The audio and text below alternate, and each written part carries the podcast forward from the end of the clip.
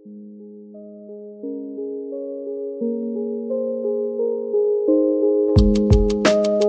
everyone, it's Glenn from Spacing Radio. If you're a regular listener, this is not a regular episode. And if you're just tuning in, welcome. We've been working through the pandemic to bring you a special series. It's one where we speak to expert guests and Canadian mayors from communities large and small. And to begin this special series, we have to make the case for local power.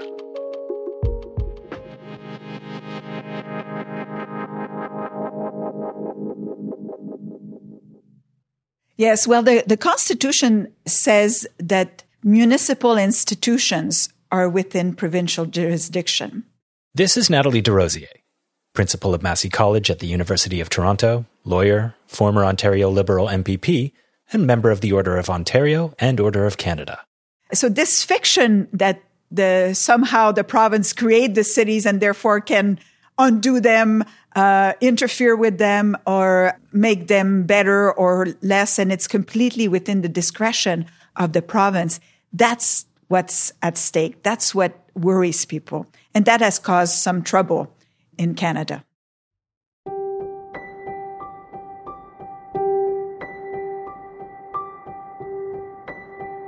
She was a member at Queen's Park in 2018 when Premier Doug Ford shocked the country by intervening in a number of municipal elections while they were already underway.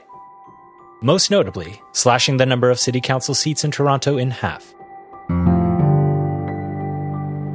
our constitution does not protect sufficiently uh, municipalities. So they can't plan because they're always at the mercy of a change of government at the provincial level. For Des Rosiers and others, the move was a powerful example of the lack of municipal autonomy in Canada. Generally, I think we recognize now that the vision of cities as being the creators of the province that was a 19th century fiction just doesn't work in the 21st century.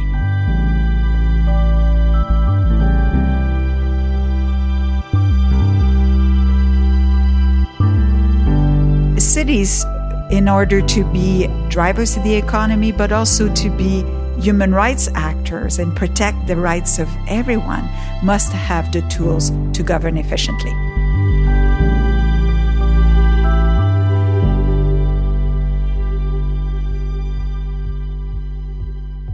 I'm Glenn Bowerman, and this is City Insight, Canada's constitutional city crisis. Ideas needs to move. It's the right time to create new ideas to solve this problem.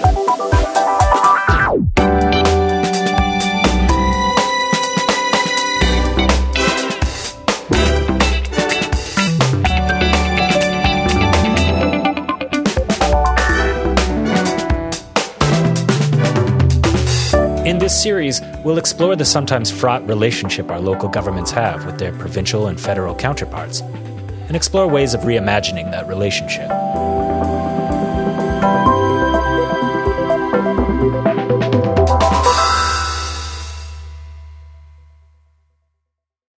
Lisa Helps, Mayor of Victoria, British Columbia, says the city has a good relationship with higher orders of government.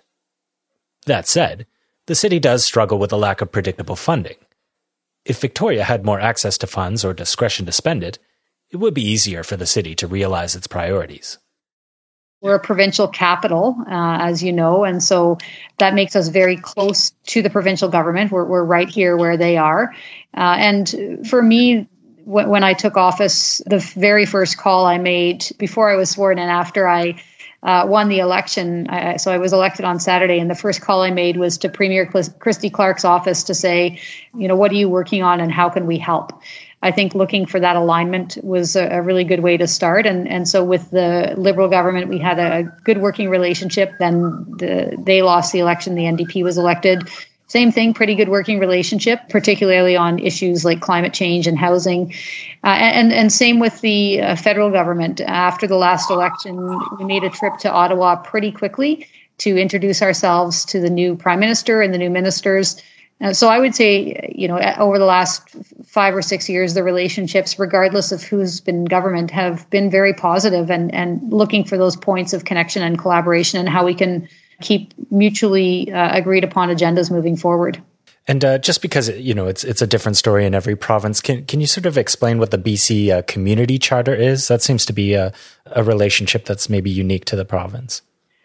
Yeah, I can't I can't comment on governance arrangements in other uh, provinces, but the community charter is the provincial piece of legislation that gives local governments their their power and authority in British Columbia. Uh, it, it outlines what we can do and what we can't do, and, and basically governs our relationship with the provincial government the thing first and foremost on everyone's mind is is the COVID nineteen pandemic. I noticed that um, early on in the pandemic, the provincial government uh, made a special allowance for cities to run deficits to be paid back at the end of 2021, which I think some people might think that cities can already do, but but they can't actually run deficits. They're supposed to break even, as you know, uh, at the end of every fiscal year in terms of operating expenses. So that was a kind of unique thing that I noticed. Yeah, and, and not entirely helpful at all. What we're what we're working on right now, we've formed a BC Urban Mayors Caucus uh, here in British Columbia. So b- big city mayors from across the province, from the coast to the interior to the north, and we're using the opportunity right now uh, with the provincial election to talk about the need for a new fiscal relationship between municipalities and the provincial and, and federal governments. There was a report that was done in 2012 by the Union of BC Municipalities, which is the organization that uh, represents and advocates to the provincial government on behalf of municipalities. And basically, what it what it argued quite compellingly is that local governments are reliant only on property taxes, mm-hmm. which is basically eight cents of every tax dollar that people pay is what local governments get. Uh, yet in British Columbia and across the country, we're responsible for maintaining, building, and improving uh, about 60% of all infrastructure. So um, the, uh, the ability to run a deficit is is really meaningless when the only ability we have to collect revenue, the main ability we have to collect revenue is through property taxes. So I think, you know, we've had, you asked originally about our relationship. We have a very good relationship with both the federal and provincial government. But across the country, uh, local governments need uh, different ways uh, of accessing predictable, sustainable revenue flows so that we can continue to deliver for our residents. Right. And, and has there been any talks about what that might look like? I know some cities have been talking about potentially asking the province for the ability to have a sales tax, that kind of thing. Uh, what, what, kind of financial tools w- would the city of uh, Victoria be looking for? In, in this instance, uh, it's not just the city of Victoria. This call is is coming through the BC Urban Mayors Caucus. So myself and, and 12 other big city mayors from across the province that are that are asking for this. A range of tools could be possible. So one idea is to give cities one percent of the PST on an annual basis mm-hmm. to allow us to use that uh, in a in a non-discretionary way to deliver on the priorities uh, in our communities. Uh, another idea would be to give cities, uh, you know, and all local governments, not just the 13 of us, obviously, but give cities a certain share of uh, percentage of GDP, you know, on a year-over-year basis. Uh, again, to invest in you know, roads and sewers and bike lanes and parks and libraries. Mm-hmm. So those are those are two of the easiest ones to explain. The the benefit of doing that is, you know, for example, right now, if we want to put in uh, a new library or a community center or a swimming pool or a water system, we apply for grants, and the provincial government either says, yes, this is a worthy project, or no, this isn't a worthy project. And we either have to live with that and get the funding or not. If we don't get the funding, again, it's back to property taxes and borrowing to finance it. Whereas if we had predictable, sustainable funding, we knew that every year we were getting 1% of the PST distributed per capita uh, across the province, we'd be able to say, okay, in five years we'll be able to pay for our library or our you know water system or whatever it is. So that's the kind of thing that we're looking at. Beyond the financial, Mayor Help says Victoria could use a little more authority to actually act on some of the decisions made at a local level and to act quickly if we're going to really tackle climate change, either cities need more authority from uh, provincial and federal governments to deal with some of the issues uh, related to climate change mitigation and adaptation, or we need to see quicker action from senior levels of government. So, for example, the City of Victoria banned single use plastic bags in December of 2017. Our bylaw came into effect in July of 2018. We were taken to court by this Plastic Bag Association of Canada We won, they appealed, we lost. We petitioned the Supreme Court to be able to appeal. They said no. Uh, you know, and then three years later, almost four years later, just before the provincial election was called here, the minister, uh, provincial minister, gave us permission to enact our bylaw. And then about three weeks later, the federal government announced that they were also going to ban plastic bags. So, you know, if we had that authority, and, and the whole court challenge was, do we actually have the authority to do this or not? That's a lot of time wasted in court to do what is simply the right thing, and what everybody agrees now, these years later, that is the right thing. So in addition to new fiscal tools, which doesn't mean new taxes, uh, in my opinion, mm-hmm. we also need that you know that authority to uh, tackle some of the, the challenges that we're seeing in, in, our communities that are of benefit. If we tackle them on a local level, it's of benefit to senior levels of government. Speaking of some of those other things, uh, I want to talk about uh, specifically with you uh, the, the, issue of the housing crisis, the overdose crisis, two things that were already brutal for, for people before the pandemic, and, and has it seems now the, the pandemic has aggravated that. How, how could cities be empowered to, to better address those crises? Well, I mean, again, it goes back to authority and, and finances. So, with eight cents of every tax dollar that local governments get, we, we don't have the same resources as the provincial government to buy motels or buy land, you know, install modular housing. Here in British Columbia, I, I don't know that with respect to housing that we need that authority. Mm-hmm. Uh, BC Housing is a fantastic organization, and we work very, very closely with them. So they buy land, they build modular housing, and you know, I think what, what we can do to help and support is make our development processes quicker, uh, waive them where necessary. You know, it, it would be great actually if, if there was an affordable housing project, the power to simply not hold a public hearing or do any consultation, just say this is a community need and this is where this is going. So it would be great to have that kind of authority devolved to us. Uh, the opioid crisis is clearly a health issue, and local governments are clearly not uh, healthcare providers. So uh, I, I don't want authority to do too much because then comes with it the responsibility. And we've got parks and sewers and roads and crosswalks and libraries and community centers and swimming pools uh, and all of those things that no one else is going to do.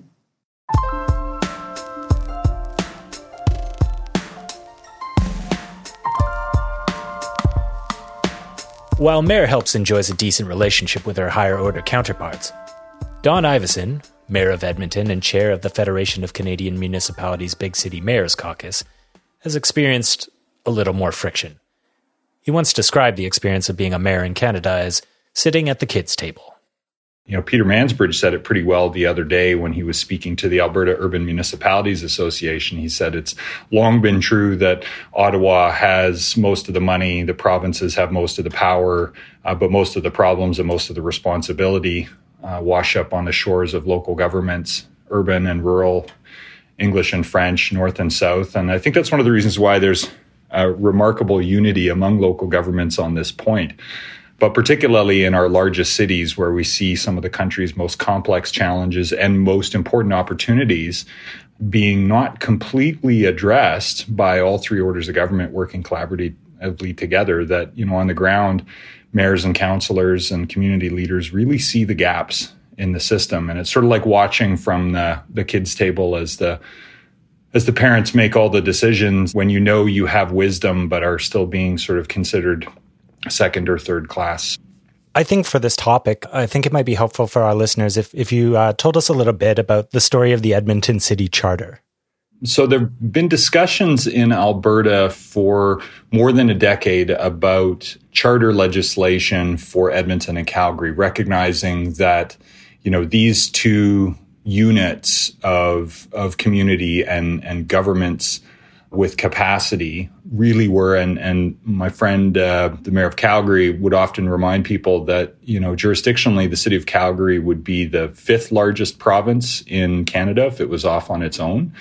So not just on the basis of scale though but on the the basis that you know cities could be entrusted with more delegated authority um, and and might be able to get better leverage for public dollars and also had particular needs that not all other municipalities share so, so um, all to say that for reasons of scale, for reasons of special need, uh, and then some special categories of infrastructure. And and that was the premise for why special uh, powers could uh, could accrue to Edmonton and Calgary, and and more autonomy to use different tools, up to and including ultimately having a greater ability to collect revenue based on that economic activity. Uh, and and we never got far on the revenue tools, but where we did get to in the rise and fall of all of this was uh, a piece of legislation that for a time was the most progressive uh, and innovative intergovernmental partnership between big cities and a province and a provincial government. And it contained a revenue sharing measure in place of the traditional infrastructure grants, uh, which were conditional. This was transitioning to, you know, as provincial revenues grow, uh, your grant will grow. And it also had risk sharing. So if provincial revenues contracted as they have right now, there'd be a contraction in the infrastructure grant. There was also guaranteed long term transit funding that was put in place in anticipation of the federal government making a permanent commitment uh, to long term mass transit infrastructure funding to allow us to continue building out not just our light rail system, but ultimately uh, rapid bus connections uh, across our region to our airport, et cetera, et cetera. So we had the most robust, politically protected, um, platform embedded, legislated city charter in the country. For about a year for yeah for about a year uh, didn't actually come into effect until down the road so we never we never benefited from it because um, right. the legislation was repealed. And that just indicated to me that essentially without deeper protection for special status for cities you know uh, the promises are you know really not worth anything sadly.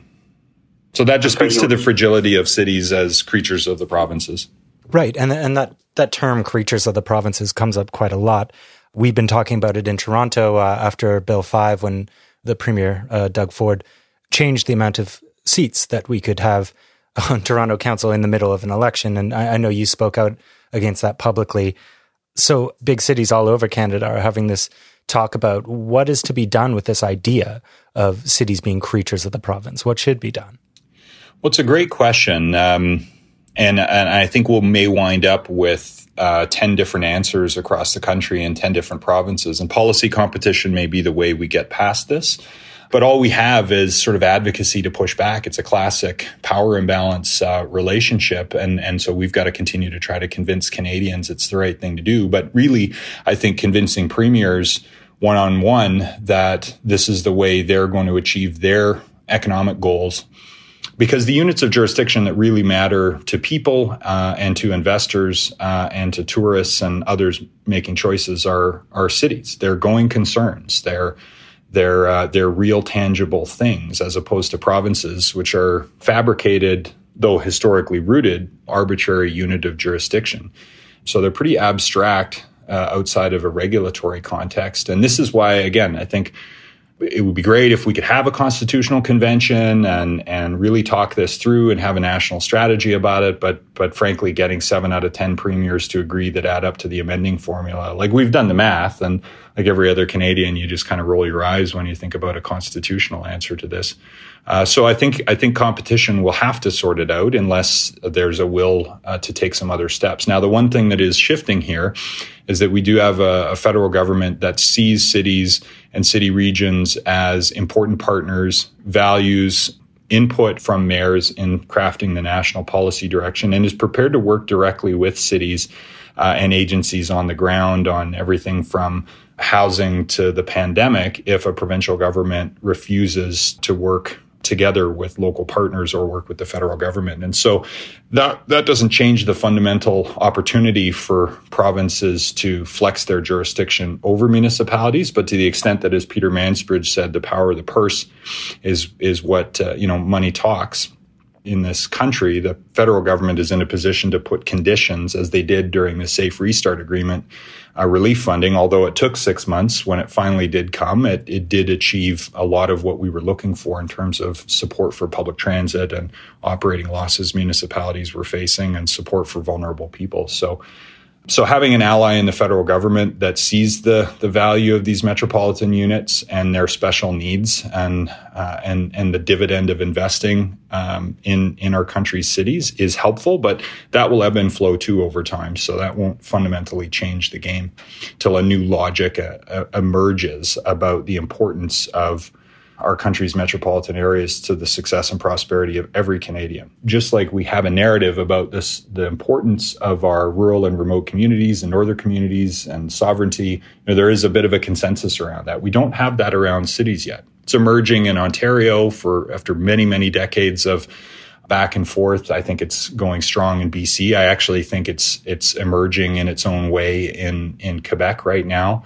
And then you just have cities just lapping their their provinces where they can, like Halifax, which is just booming right now and is essentially the, you know, solidifying its position as the economic capital of um, of Atlantic Canada. And so there's there's um, there's a logic and a math uh, to cities because of their power to multiply talent and capital and real infrastructure to drive wealth creation and prosperity that will mean inevitably the future is more and more urban. But mm-hmm. I want to make sure that there's room for everyone in that narrative, from the farmers to the fishers to the foresters, uh, indigenous communities that that rely on on the cities for services, um, and where cities are not the bad guys, but cities are part of a stronger country and a stronger future for Canadians. In terms of the people in these cities advocating for their own autonomy, I do find it difficult sometimes to communicate why this might be important and, and to get people excited on on a municipal level, even though that is the level of government that you know everyone has the most direct access to. It's it's the level of government that you'll notice when it stops working uh, first and foremost. So, how do you energize everyday citizens of Canadian cities? How do you get them to care about these kind of things? I wish I had the silver bullet to that question because uh, we have spent you know many days talking about it with experts and community leaders through initiatives like the Urban Project. Um, and and with the big city mayors and then up at night afterwards trying to figure out how do we make this compelling for people and it's been the crises that have that have captured attention and, and got people talking about it, like what happened with the seat restructuring in Toronto, or to some degree what happened with the, the city charter here. You know, my chief of staff joked, you know, it was really hard to, um, and this, this was coping humor, black humor, but it was really hard to get people to care about the city charter until we lost it. And then people understood mm-hmm. how important it was. So the sad thing is, it really is that the country is not set up to thrive in, in this regard and that's not a that's not a warm and fuzzy message to bring to people. But again, there is a there is a better way. I mean, obviously, I haven't got it down to uh, to uh, to a single elevator pitch for why leaning into our cities would be good for all Canadians. But I think it's a sustained campaign, uh, and I think there is change happening. It's glacial, but I think it is happening, uh, and I think it's through each crisis where uh, cities are are treated in um, like like children and, and where that's plain to see for for Canadians that you know it notches forward a little bit each time.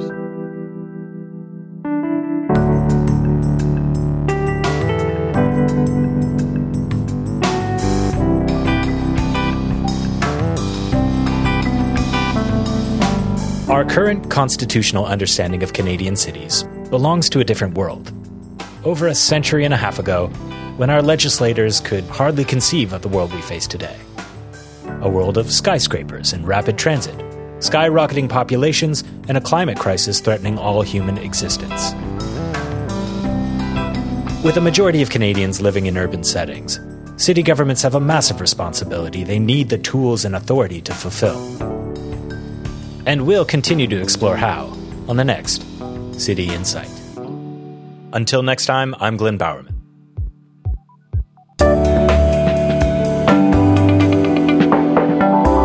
Thank you to our guests, Nathalie Des Rosiers, Mayor Lisa Helps, and Mayor Don Iveson. I make this podcast with Neil Hinchley, who composes our music. City Insight is made in partnership with Spacing Magazine and Massey College. Executive producers are Alan Kaspersky and Matthew Blackett. Creative consultant is Darren Chow. This podcast was made possible by Massey College, the Maytree Foundation, and the Government of Canada's Social Sciences and Humanities Research Council. For more on our constitutional city crisis, the Massey Cities Summit will take place April 7th and 8th, 2021. Check out masseycitiessummit.ca for updates about speakers and registration.